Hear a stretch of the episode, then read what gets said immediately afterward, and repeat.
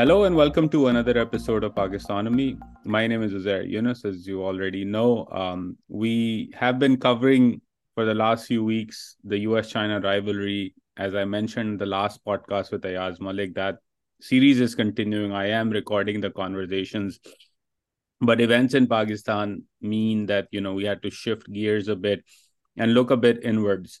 Um, and if you've been a long time listener of this podcast, um, then you know that I love going back to my favorite historian of choice in Pakistan, Dr. Ilhan Niaz, to frame these events in Pakistan within a historical context because it's important for us to continue looking back at history to understand the present and then you know get a sense of the scenarios that may play out into the future so we had ayaz come talk about the structural views he has with regards to Marxist ideology or looking at things like Bonapartism and explaining that to us last week.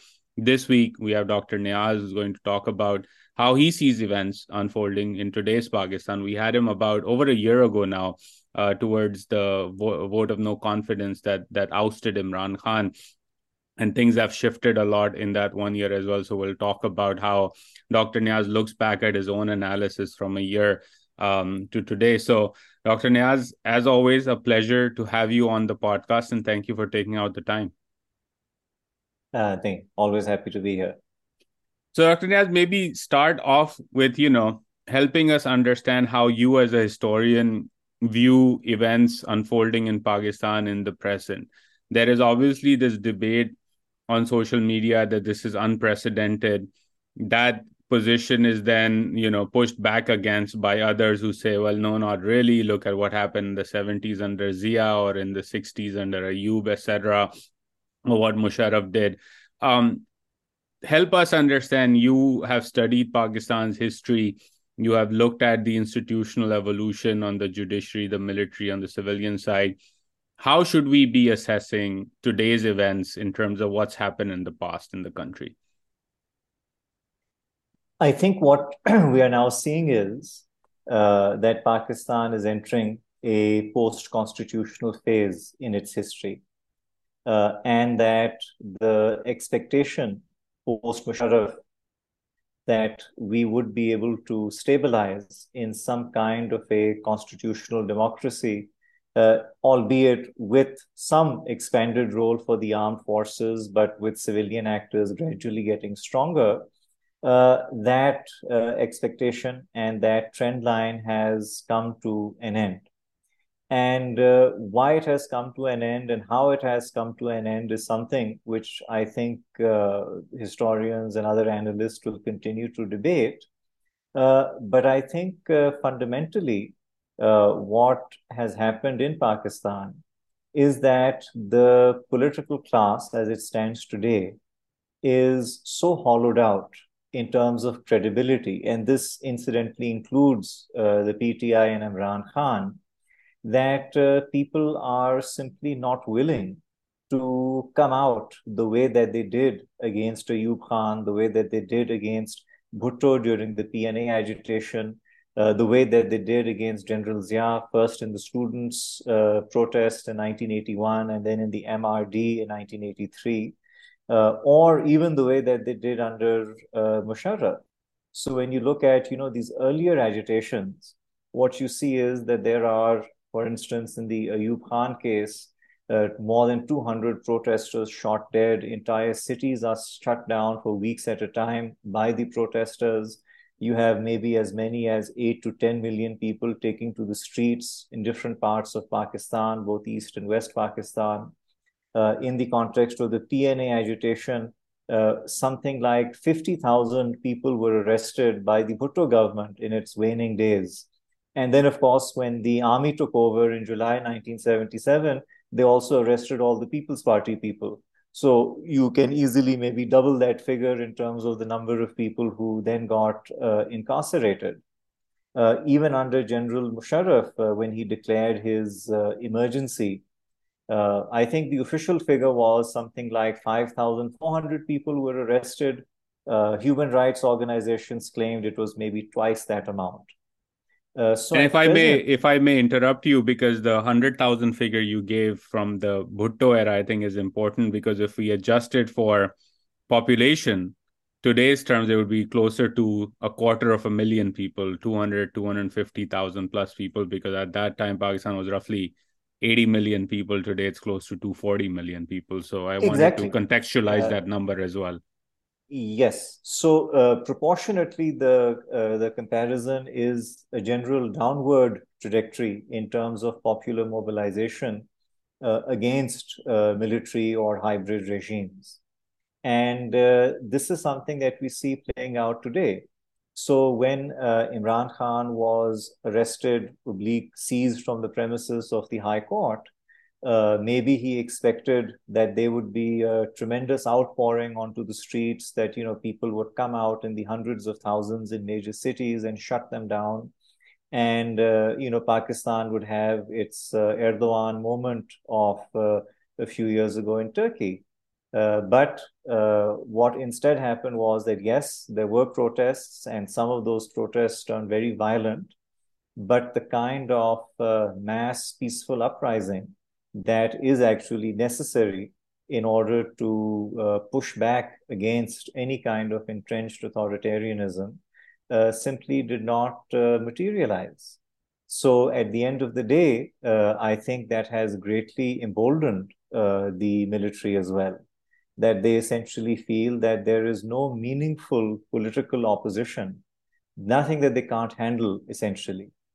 And uh, that in turn is now leading to a situation uh, where essentially all the bets are off. That uh, we are in a situation where maybe there won't even be any elections come September or October or whatever. And uh, with the principle of uh, extended caretaker setups that uh, exceed the 90 day requirement of the Constitution, in place in the Punjab and KP, uh, it is a relatively simple matter to extend that principle to the center and establish a you know caretaker technocratic government a you know cabinet of talents Ayub Khan and Ghulam Muhammad style if you will and then run the country for 2 3 years until again perhaps some opposition or other such things starts to uh, match up. So uh, what we are looking at is uh, essentially a complete implosion of uh, all of our uh, civilian pretenses that Pakistan was headed towards any kind of institutional rebalancing and a great reassertion of uh, the strength of uh, Pakistan's military as a political and administrative actor. So I want to start with, you know, follow up on this with the military itself, because that's where you ended. But I would love your later on in the podcast thoughts on the hollowing out of the political classes you referred to it, like your thoughts on why that's the case, because we talked about the last time we had you on, you had mentioned uh, about the political awakening. I had a question for you on the PTI side, and you sort of believed that it wasn't the right type of political awakening. We'll get to that in a moment. Ayaz was on last week. And one of the things Ayaz argued in terms of the military's coercive power, and he agreed with what you're saying as well, that the military's sort of going to continue to gain dominance. But he pointed out this historical difference this time around in the sense that in the past, when the military asserted itself in Pakistan, um, a significant chunk of its core constituency, particularly in the Punjab, was in support of it. And his view was that that's really not the case this time around, which is why his argument was that we may see a scenario in which the repression may be even far more significant than what we've seen in the past, simply because there is no underlying popular support base for what the armed forces are doing or the military is doing at this point in time. How do you see that playing out in particular at this moment, given that we've had a lot of conversation in the public domain, social media, on the streets about the military's role and influence, and the fact that its popularity has become far more. Uh, has has been eroded far more than what it has been in the past. For example, from the 70s era or the Ayub era or even the Musharraf era. In that sense, does that shift the dynamics of how this wave might play out in this instance? Well, I think one of the things is that we have to consider popularity in relative terms. So, uh, yes, of course, uh, you can make the case that an element of the Pakistani military middle class and bourgeoisie was very enamored of Imran Khan and probably still is quite enamored of him. And uh, those uh, individuals and those people had created an atmosphere and an expectation that uh, Imran would be able to pull off what, up till this point in time, even far more popular political leaders have not been able to, which is to put uh, the uh, military genie back in the bottle. But uh, that uh, popularity or that uh, sense of support that Imran might have had in the uh, military or in the broader military class is possibly something that then emboldened him to take ex- extra risks. And those risks ultimately backfired after the 9th of May.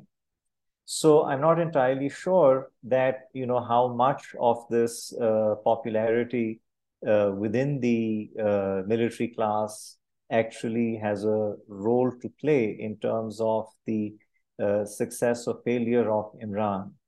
As far as uh, the Punjab is concerned, we often forget that uh, Zulfikar Ali Bhutto was extraordinarily popular in the Punjab at the time that he was overthrown. And in order to dismantle the People's Party and Zulfikar Ali Bhutto's personal popularity, the military had to resort to extreme repression, violent repression on a large scale. And it also uh, had to then launch various conservative, right wing, centrist politicians, including the leaders of the PMLN, into politics when they succeeded in dismantling to a degree the People's Party's uh, popularity in the Punjab, then they themselves became a nuisance for the military. And the PTI was sort of launched or encouraged or nurtured in order to dismantle the PMLN popularity in the Punjab.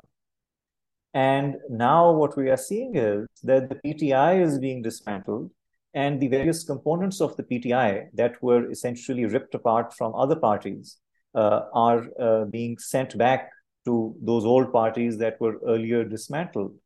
Uh, so it seems as if that you know at least at at one level we are great believers in recycling, and uh, none of this appears to have uh, been affected by the underlying popularity of any of these parties in the uh, Punjab. So uh, I'm not entirely sure that uh, this popularity argument in the Punjab will necessarily play out uh, in a meaningful way. I think that ultimately the discipline of the military will prevail.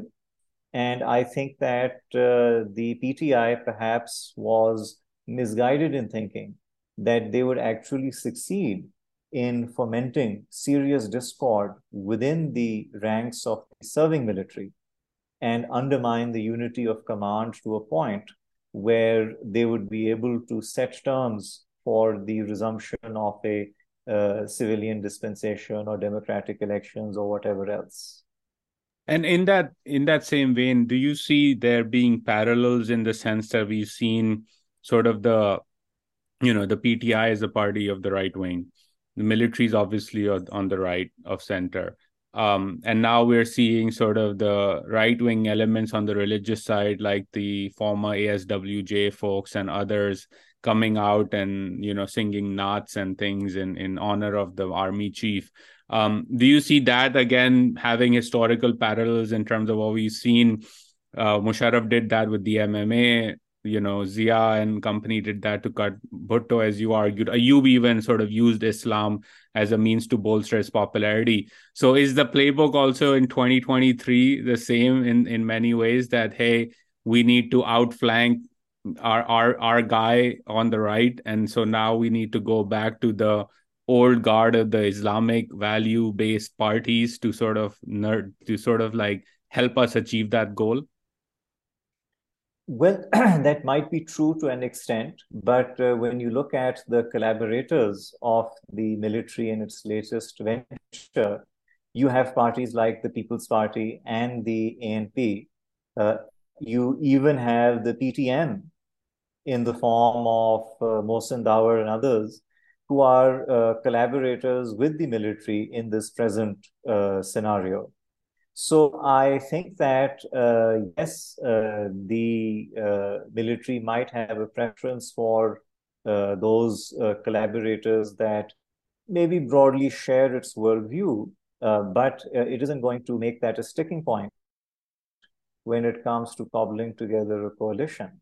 So the Pakistani left, such as it is, is ironically helping the military, it is the mainstream left, is helping the military in its uh, present situation. So it's not simply a question of the uh, people on the right coming to support the military. Yeah, that that's an interesting point, right? And and again, I think that's something that we forget is, as you aptly put it, that they the left, whatever if you can even call it the left in Pakistan, is actively collaborating with this project and perhaps at this point in time not realizing that the space that they're conceding uh, may come back to haunt them as it has in the past um, in, in in so many occasions. Um, looking at another institutional element, right? You've looked at the role of the judiciary in Pakistan, particularly since since the end of the Musharraf era, and we felt that there was this this position and assertiveness to the Supreme Court um, that made the framework of understanding the political economy in the country a bit different uh, in the last few years. Um, but now we've seen sort of Justice Bandial take hard positions, for example, on the 14th May election deadline that he had set. But now he's walked back from it. And of course, the summer recess is coming up as well.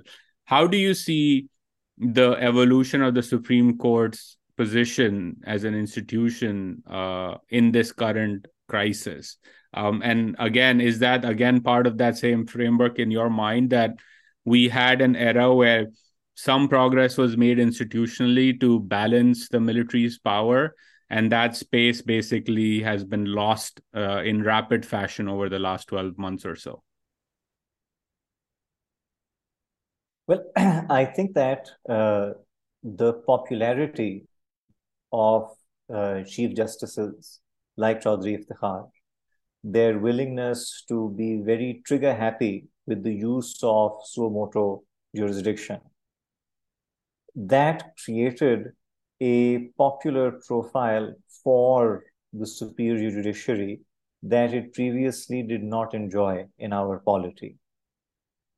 And as long as you had essentially aggressive chief justices that were willing to use their position to take a lot of suo motus and take a lot of this interventionist role, uh, that popularity appeared to have been sustained. Uh, in the case of the present uh, Chief Justice of Pakistan, he seems to have been far more cautious in terms of taking such notices. Uh, and he seems to have been more uh, perhaps focused on the judicial aspect of his role, barring a few popular cases which inevitably came to him, such as the vote of no confidence matter or a few others. But uh, that uh, sort of aggression that we have seen from his predecessors has not been manifested during his tenure. And I think that has actually cost the judiciary, that the popular standing of the judiciary, its ability to mobilize public opinion, which is what is really needed under these circumstances. Because, you know, it is not the uh, letter of the Constitution, it is the willingness of people to come out and defend the Constitution that lends the Constitution strength. And we saw that happening under Iftikhar Chaudhry, but we have not seen that happening under the present Chief Justice. So I think uh, that is one important difference. The other, of course, important difference is that uh, the political class, the traditional hyper actors such as students, unions, professional bodies, especially lawyers and others, that typically act as the vanguard of any protest movement, they have largely been missing in action. Uh, you simply have not seen that kind of uh, agitation or upsurge from civil society, from the lawyers, from students, from other such groups that have historically played a very, very important role in leading and sustaining agitations against uh, military or hybrid regimes. So that is also something which I find very uh, interesting in that uh, you don't find that level of charge amongst them anymore. They are internally divided, perhaps. Maybe, you know, everybody feels that uh, tweeting about something is enough for whatever kartases uh, they need. But that is simply not there. So the ability of the judiciary to marshal popular support, independent of political forces, that appears to be lacking now. So in a way, uh, though I mean I say this with a certain amount of regret, uh, that kind of you know glimmer of hope that we might have had that you know at least there is one civilian institution which with many internal and other functioning imperfections is still uh, capable of asserting itself and occasionally giving the powers that be a bloody nose that also now seems to have essentially retreated into its shell. So uh, explicit constitutional commands regarding elections are being flouted by the government and the government supporters and rather than disqualifying the government, holding it in contempt, or doing other such things, the judiciary also now seems to be marking time. And this is essentially a new doctrine of necessity that has emerged. So, I mean, if I was a senior judge, I would, you know, probably think that, you know, I have another one, two, three, four years left of service. But right now, the senior judiciary of the Supreme Court is essentially uh, headed to a place in our history reserved for the likes of Justice Munir. Though that's a very strong statement, and, and if I may follow up on that one really quickly, um, you said the Chief Justice has been far more cautious, which is evident particularly um, since that meeting he had apparently with senior military officers um, ahead of the May 14 deadline. And I think that marked a shift in his tone and the way he was approaching this. And then, of course, May 9th.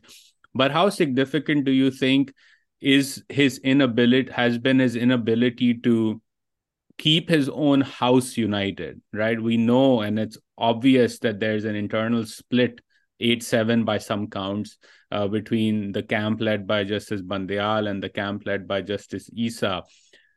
Do you think that his the Chief Justice's inability to keep his house united at such a delicate time in Pakistan's constitutional history again has created that space for him to uh, you know backtrack because he doesn't have his own house behind him i think we often uh, forget that in Pakistan, uh, very often even a majority of judges on a bench have been willing to collaborate with the military or the civil service oligarchy at a particular point in time.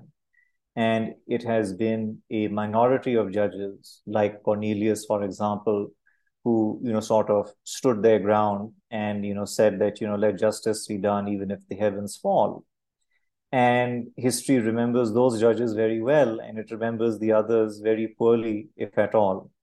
So, when you look at the uh, way in which our superior judiciary has traditionally behaved, even uh, Chief Justice Iftikhar Chaudhry had a lot of enemies and opponents within the judiciary. Uh, we often forget that there was a whole sort of emergency era temporary chief justice that was brought in, and a whole bunch of justices were kicked out uh, when they refused to collaborate with the emergency rule. So, but there were lots of judges who were willing to collaborate as well.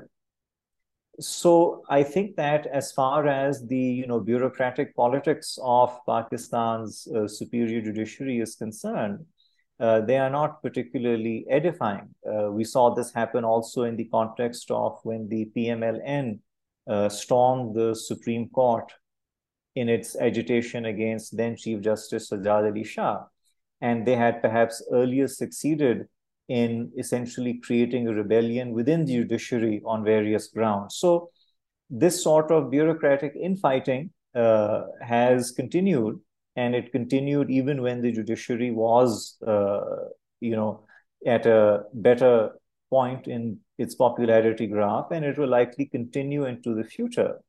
What I, of course, find uh, strange is that regardless of what uh, you know judges may think about any particular chief justice and how he manages the running of the uh, judiciary, the fact is that under the present circumstance, this division has essentially eroded everybody's power, everybody's standing.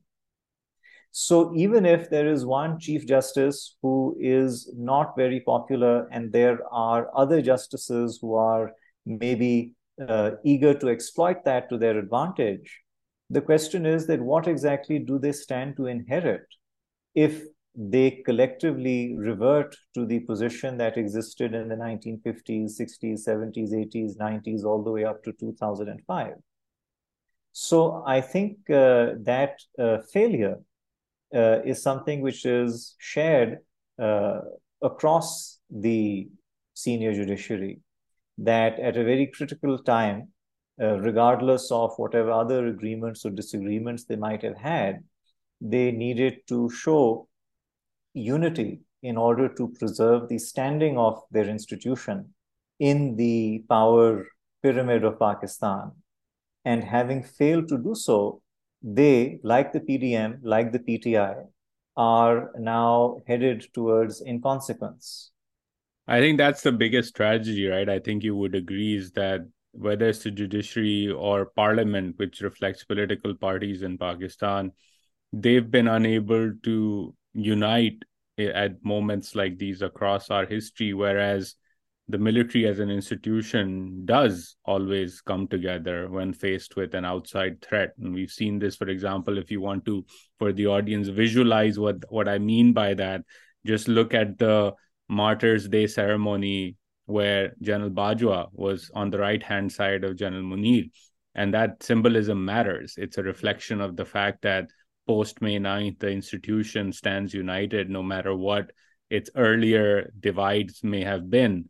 And I don't know if you wanted to comment on that, but to me, that always is a big tragedy in Pakistan that the civilians, in many ways, do not uh, show a vision to unite at a time like this and set aside their disagreements to guard their own space and power in, in the institutional framework. Well, that is uh, unfortunate. And uh, we should, however, perhaps not expect military discipline from political parties and political uh, leaders. Uh, I mean, that's uh, not how uh, you would perhaps even expect them to function. And political parties, by their very nature, are competitive with each other. They have, you know, internal factions. they are on the lookout for whatever benefit they might get for themselves or their members or their constituents. So, in uh, that respect, uh, they are uh, not uh, under any kind of military discipline. But you would, however, think that leaders like Nawaz Sharif, like Shehbaz, like Asif Ali Zardari, who have in their own lifetimes experienced repeatedly the cost of doing business with uh, the establishment in Pakistan, they would have a little bit more sense. And we also often forget that when uh, the Imran Khan government was dismissed, the PTI's popularity graph was on a steep downward trend. So, if the PTI had continued in office for another six, seven, eight, nine, ten months or whatever, uh, you can well imagine a situation where this kind of economic crisis that we are facing would have unfolded on their watch. And they also don't appear to have had any ideas about how to deal with the real problems that Pakistan faces. So, in that, perhaps our political leaders are truly united. But uh, otherwise, they uh, were on a downward trajectory. And the PDM, uh, by ousting them through a vote of no confidence, essentially helped uh, the PTI recapitalize its electoral fortunes. And that is something which created the problem that we are faced with that the PDM feels that, well, you know, whenever elections are held, uh, they're going to lose. So that means that they don't want elections, whether in the provinces or at the center or anywhere else where they have any uh, reasonable expectation that uh, they are going to lose. So, in that respect, uh, you can well imagine a situation where even the PDM leaders would be like, all right, uh, let uh, the technocratic government extended caretaker setup take over and after a couple of years, when they are finished making tough decisions about the economy and maybe dismantling what is left of the PTI, then come 2027 or 2026 or something like that, we can then uh, reassert ourselves and return uh, to office. So, you know, the next generation of uh, our uh, family members can then have a chance to occupy the trees.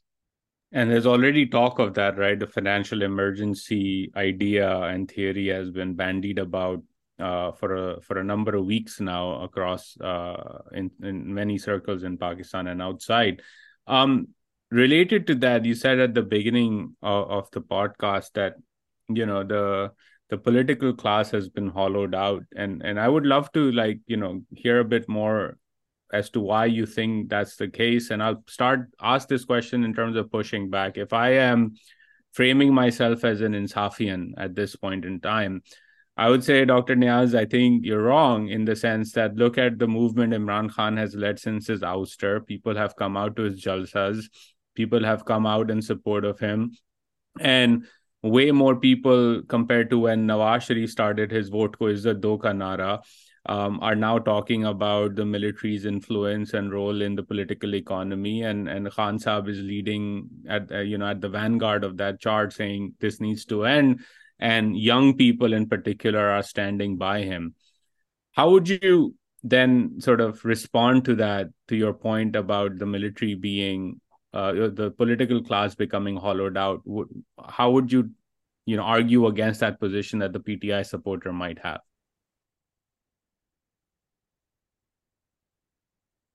well uh, i would uh, contend that while the pti certainly commands more popularity than the pdm parties even perhaps put together it has not been able to actually bring people out on the streets the way that we saw happening in the 60s or 70s or even the 1980s. And while uh, young people or students or others may indeed be far more sympathetic to Imran Khan as a leader or whatever, uh, that has not actually translated into any kind of on ground support for the party when it has faced the kind of pressure that it has come under. So I think that is something that we need to think about in terms of maybe party organization, maybe in terms of the uh, absence of uh, student organizations or groups that could actually manage young people in any way to bring them out for any agitation or whatever. But I think that also points to the fact that a lot of people who were thinking about voting for Imran were not thinking about voting for him because they necessarily agree with him, but because they were simply fed up of the way things were. And having experienced his government for three years or so, uh, very few of those people would be under any real illusions about what he can actually do should he return to office. So the manner of his ouster and the acuteness of the economic situation that followed, which people naturally blame the PDM for, should have actually created conditions in which, with you know 40% inflation, you should be able to essentially shut down any major city of Pakistan for an extended period of time, if you call a strike, if you call a band or whatever. But that just has not happened. And one of the reasons, perhaps, why is because the PTI has focused so much on Imran himself that it has not actually engaged with people. It has not actually tried to build a strong local party organization. Uh, it has not actually set up a network of grassroots mobilizers. And it simply does not have that apparatus in place that can swing into action in the event that the leadership or the top even two tiers of the leadership are uh, picked up or detained or otherwise incapacitated. So there seems to be a gap between the sentiments that people have and the PTI's ability to channel those sentiments into meaningful organization, meaningful numbers on the streets. So, I mean, if you just think about it, when uh, Imran was seized on the 9th, if even 500,000 people had come out onto the streets in Islamabad, Rawalpindi, Lahore, and Karachi, and just stayed there for a day or two, I think that would have been more than enough to send the PDM and maybe even its backers thinking of a serious compromise. If I may interrupt, that perhaps may have forced or created the space for the Supreme Court on May 15th to send the government packing in contempt for not exactly. holding elections. That, that, exactly. That might have also then given the Chief Justice the moral uh, standing that you know this is like a genuinely outrageous thing and people are genuinely outraged. And there are hundreds of thousands on the streets. Major cities have been shut down for 3 4 days. What is the government doing? And why is this uh, situation being allowed to persist? So i think that is a very large failure for the pti but that is also a failure that we've seen other parties struggle with. So when you look at the PMLN, notwithstanding their popularity in the Punjab, they were never able to bring people out onto the streets. When I remember when Nawaz came back, um, Shehbaz Sharif was unable to even go to the airport with a throng of people to greet yes, his own brother. They had assembled a sort of caravan that was going to move from the old city to the airport. And uh, that wasn't very impressive all things considered. And ultimately you're right i don't think it managed to reach the airport at all. So that basically shows you that there is a sense that the leaders the political class is morally bankrupt that even if people might like a political leader, no one really has that trust level or that confidence level that this leader is actually worth going out onto the streets for.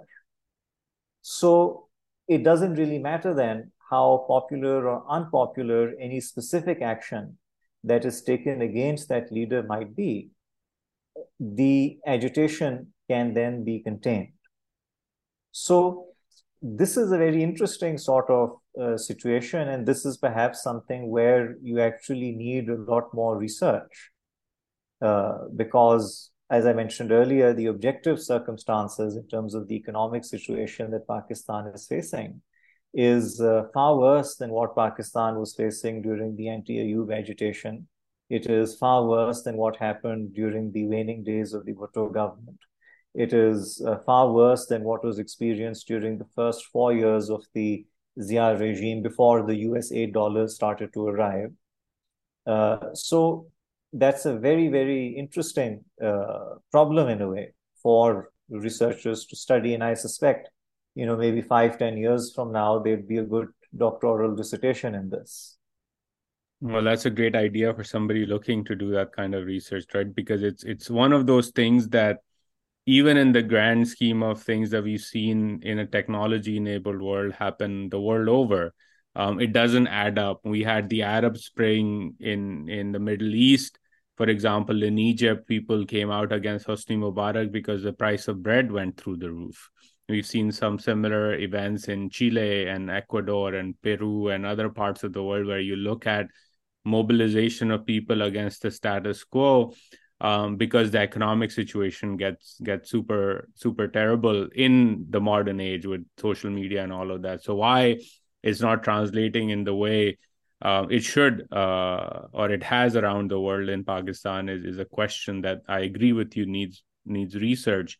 Um, the last question I have for you, if you were to sort of look at the past to offer us a lens into the future, perhaps some scenarios. And if I may, maybe if you even have a best case scenario, maybe share that with us. Um, but what are what are the best or good or worst case scenarios that are in your mind, looking at what has happened in Pakistan in the past? How the Supreme Court has lost its space, how the political class is bankrupt, and how we're seeing a military that is not only assertive in the old ways of, of imposing itself, but is now armed with modern tools of surveillance um, that it did not have up until a few years ago. Um, where do you see, or what things do you see happening in the near future in Pakistan? I think uh, if we draw a parallel with history, I think the situation resembles a lot in terms of what happened in, let's say, September and October 1958. Uh, Iskandar Mirza, uh, who was then our constitutional president, he realizes that he cannot realistically keep delaying national ele elections. He understands that whenever those elections are held, he is going to lose and whatever else might happen, he'll be out of office. The Republican Party that he has cobbled together has, you know, something like 26 of its members in the cabinet. And at that time, that was considered a very large cabinet. Now, of course, it's a very small cabinet. Uh, and it is, however, politically quite useless. So, I mean, it's not going to be able to stand against any other political force. I wonder has, who Abdul Qadir Patel of that cabinet was. Well, I, maybe many people would fit that role. But uh, the thing is that that uh, collaborationist uh, party has exhausted its political capital, such as it was. So you don't have a political party that can give you cover in the coming elections you yourself are intensely unpopular, so you're going to lose those elections. So it is in that context that our constitutional president decides in October that he will abrogate the constitution, declare martial law, and essentially rule the country as a civilian dictator with the support of the armed forces that are at that time led by Ayub Khan. Now, Ayub Khan has over the last several years been receiving extensions to his tenure in the army as the army chief. And once the constitution and the whole thing is packed up, essentially the president becomes redundant. And sure enough, three weeks after the first coup of October 1958, the military moves in and establishes a regime that then lasts for over a decade. So I think that we are now at that point that the judiciary has been tamed, the uh, popular forces are divided and not strong enough, the ruling coalition has exhausted its political capital. And under those circumstances, essentially, uh, the current civilian dispensation, constitutional dispensation, has become redundant. because the civilian leaders themselves have, over the last year or so, effectively repudiated the very central parts of the constitution governing the holding and conduct of elections. So, that I'm afraid is the situation that we are in. So, how that plays out is open to question. Uh, whether that will be a kind of direct military rule or whether uh, there will be an extended caretaker setup or whether you know uh, the PTI will have been sufficiently bludgeoned by September to allow some kind of elections to take place and a King's Party type coalition to take over, you know, a Qaf League style during 2002 that remains to be seen. But, uh, you know, in a best case scenario, we are back to 2002. In a worst case scenario, we are back to July 77 or October 1958.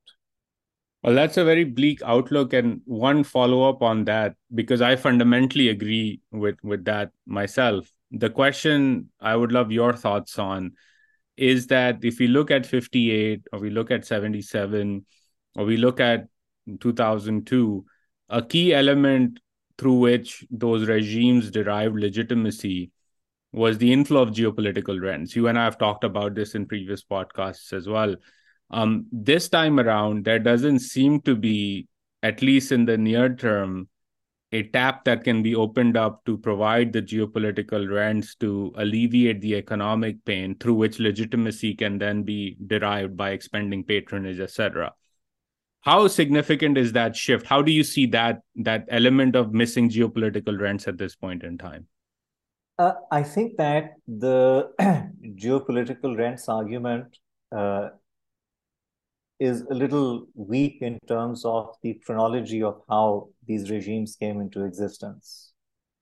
So when we look at uh, Pakistan's first coup, the overthrow of Khwaja Nazimuddin in April 1953, uh, this was before the Mutual Assistance Pact, and it wasn't really until 1955 that large-scale U.S. military and economic aid started to pour into Pakistan. But by that time, the hybrid regime was already two years old almost. When we look at the uh, Zia coup, then what we see is that for the first three and a half years of that period, from July 1977 all the way until January 1981, when Reagan takes over, there really isn't any geopolitical rent coming in. But the regime is able to not only crush the People's Party, it is able to essentially execute, assassinate the prime minister. It is able to disband the student organizations. Uh, and yes, after 1982, the American first package comes in, and then 1987, second package comes in. So that does actually ease the situation. Uh, in a similar manner, when Musharraf takes over, in October 1999, for the first two years, his regime is a pariah. It does not have any economic geopolitical rents coming in. Uh, but Musharraf himself is popular, his regime is stable. And even if those rents had not come in, I don't see a scenario where in, let's say, 2001 or 2002, the PMLN or the People's Party would have been able to cobble together a popular revolt and overthrow him. Uh, so, in that respect, uh, in terms of military takeovers or authoritarian takeovers, uh, in three of the four major instances that we have had in Pakistan, the geopolitical rents materialized years after the takeover had already taken place. So those rents might have helped prolong those regimes, but they did not cause those regimes to come into power, nor were they of any immediate benefit to that regime in the early and very difficult phase where it actually had to dismantle a reasonably popular and credible political opposition and consolidate power.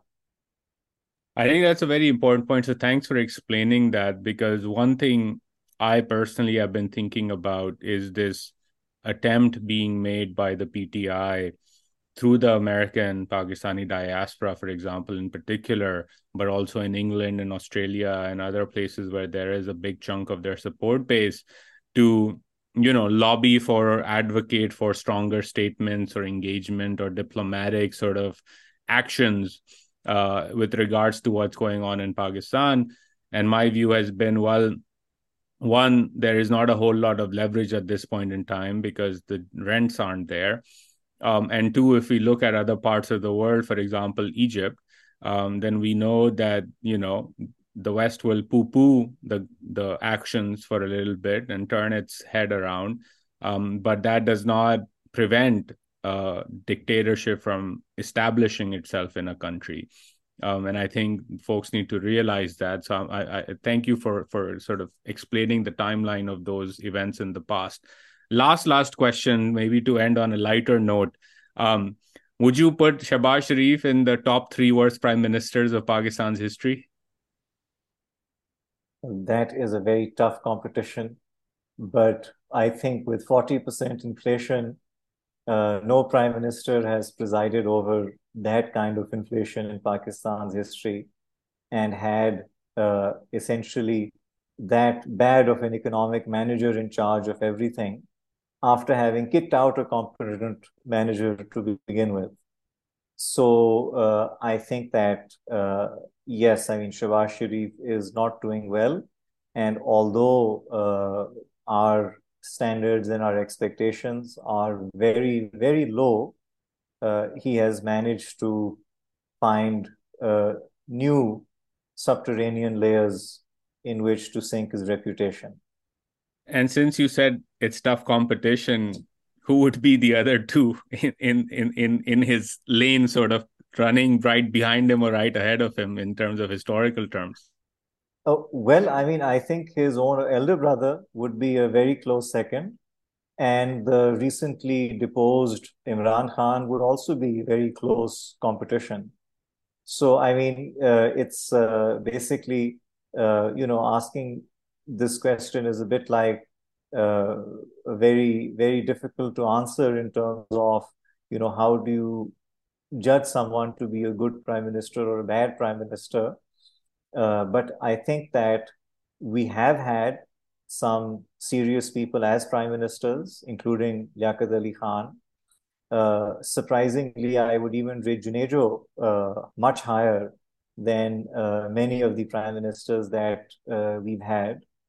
and Suhrawardy would also perhaps rank pretty recently in our uh, pantheon. But uh, these are very slender pickings.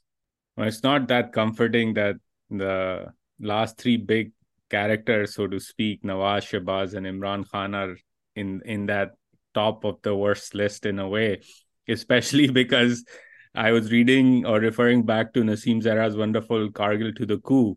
And it, there's a passage in there about how the establishment wanted Shehbaz to be deputy PM in Islamabad and eventually run the show uh, back in in the in 1997 98 before the coup.